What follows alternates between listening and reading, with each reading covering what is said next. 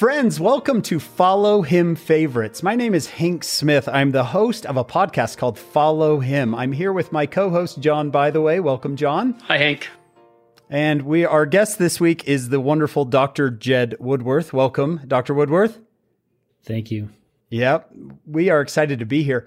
Um, what follow him favorites is is kind of a really condensed version of our podcast follow him so some of you are like, just give me the Cliff Notes version. Well, this is this is it for you. The the lesson this week is on sections 89, 90, 91, and 92 of the Doctrine and Covenants. And everyone here, the three of us get to choose our favorite from that section. So, John, let's let you go first. What's your follow him favorite this week? Oh, it's always a challenge, but I chose verse 24 from section 90, which has some advice. Search diligently, pray always, and li- listen to this phrase be believing.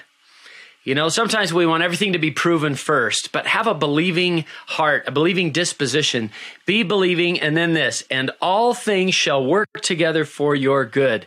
That phrase right there, I put, I always, when I see all, when I see strong words, all or never, I ask my students, is that a high percentage? So all things, Math students, how many things is that? I've got in my margin all things, even the hard, even the bad things, even the trials. All things shall, future tense, be patient, work together for your good.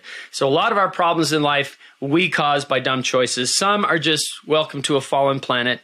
Sometimes maybe there's trials that are uh, we can't explain, we don't know, but the Lord can have a way of making those all work together for our good. And that gives us such faith in Him that really is the Lord blessing me through this problem? Yeah, in the future, that could make you a better friend, better able to counsel with somebody else, give you a bigger heart. And then it says, if, there's a big if right in the center of this verse. If ye walk uprightly, remember the covenant wherewith you have covenanted one with another. I mean, there is a lot to unpack in there, but I love this idea that we have a God who loves us, who is on our side, and that everything that happens to us will work together for our good if we search diligently, pray always, and remember the covenants we've made with God and with one another, perhaps in our marriages and our families. That's an application.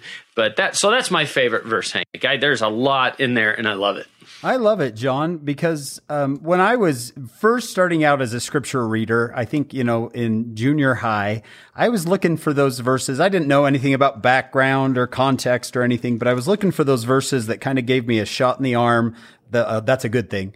Um, uh, a burst of, of, of goodness, right? And that's one of those verses. That's one of those burst of goodness verses that you could maybe memorize and keep with you. It even explains the bad things that God can take the bad things and make them for your good. He'll he'll find a way to help you for your benefit because he loves you. You know. I love it. All right. Um, I am going to look at section 89. Now, those of you who are not familiar with the Doctrine and Covenants, section 89 is a pretty famous verse. Uh, it's where we get what we call today the word of wisdom. Um, and you probably know a little bit about the word of wisdom, uh, uh kind of a, a spiritual health code, right? Well, the Lord says this is a principle with a promise. Too often we look at the word of wisdom as a fence that keeps us away from fun. It's not a fence from fun. It's a principle with a promise. So you have to kind of change the way you view it. John, I think you, you talked about this once. Are the commandments fences? Are they guardrails? This is a guardrail. This will keep you, um, this, the, this word of wisdom will do exactly what it says. Uh, it will, uh, it will make it so you can run and not be weary, walk and not faint.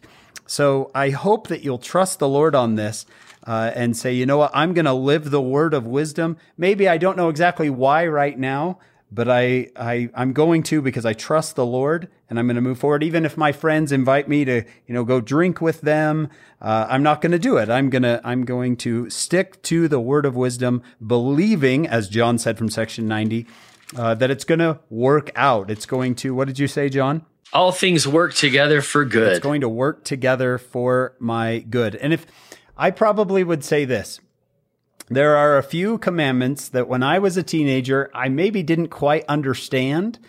But now looking back, I am thanking heaven that I lived, Yeah. that I lived this principle. And the word of wisdom is one of those. Maybe I didn't understand it at the time, uh, but oh, the problems, looking back, the problems that I was saved from Yeah. uh, are are huge. Uh, Doctor Woodworth, we're going to give the last word to you. What's your follow him favorite? So I would like to uh, just follow up on one of the verses you just quoted, verse 20, and shall run and not be weary, and shall walk and not faint. What is that, my friends, if not energy? You have energy to run and not be weary, and you have energy to walk and not faint. So, who among us doesn't want energy, right? and the Lord, we want energy to do all sorts of things that, that we love doing. You can look at this as a way of saying, how do we gain energy to do the things we love? Well, we're to avoid strong drinks. We're to avoid hot drinks, which the prophets have defined as, as coffee and tea, any kinds of coffee and tea, um, except for herbal tea, which has no addictive uh, chemicals in it. Um, the Lord says that He loves wholesome herbs in verse 10, and you can expand herbs. Herbs doesn't just mean thyme, rosemary, sage, and so on, but it means any leafy greens will give you energy. The Lord says, use meat sparingly in verse 12. And then over in verse 16, a wonderful verse, he says, All grain is good for food of man, for the food of man, and also the fruit of the vine. So if you want energy, use grain um, and fruit. So fruit, leafy greens, and grain are good. But um, I would just enjoin you to, as Brother Smith said just now, trust the Lord, take his word, test him, and see if that's true. If you eat in that way and you avoid the things that the Lord says are not good for you, will you have more energy? My testimony is that that is true and that will happen.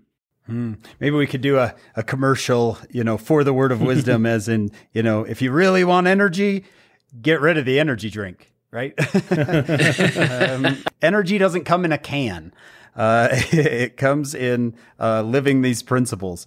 Um, that, that's an awesome one. I, I really love that. I'm gonna have to. I'm gonna have to be a little bit more careful. We, I, but I do love this idea of test the Lord. Test the Lord. Hank, I want to go back because I want to make sure people know that that wasn't my idea, fence or a guardrail. That was President Boyd K. Packer. And it's so beautifully put for something like this or for any of the standards that rather than a fence around, he said this was about law of chastity, a fence around love that says keep out. Instead, it was a highway to love and to happiness, or in this case, to good health with guardrails securely in place. Such a great way to look at the standards. It's not a fence around something that says keep out. It's the highway to it that with guardrails that says be safe and arrive safely. Very good. Very good. Yeah. Commandments don't keep you from happiness. Commandments are the key. They're the highway They're to, the happiness. to happiness. That's right. Well, we're grateful for Dr. Woodworth uh, for being here with us, and we hope that you'll join us on our full podcast. It's called Follow Him. Uh, but if not, come back next week for another Follow Him favorite.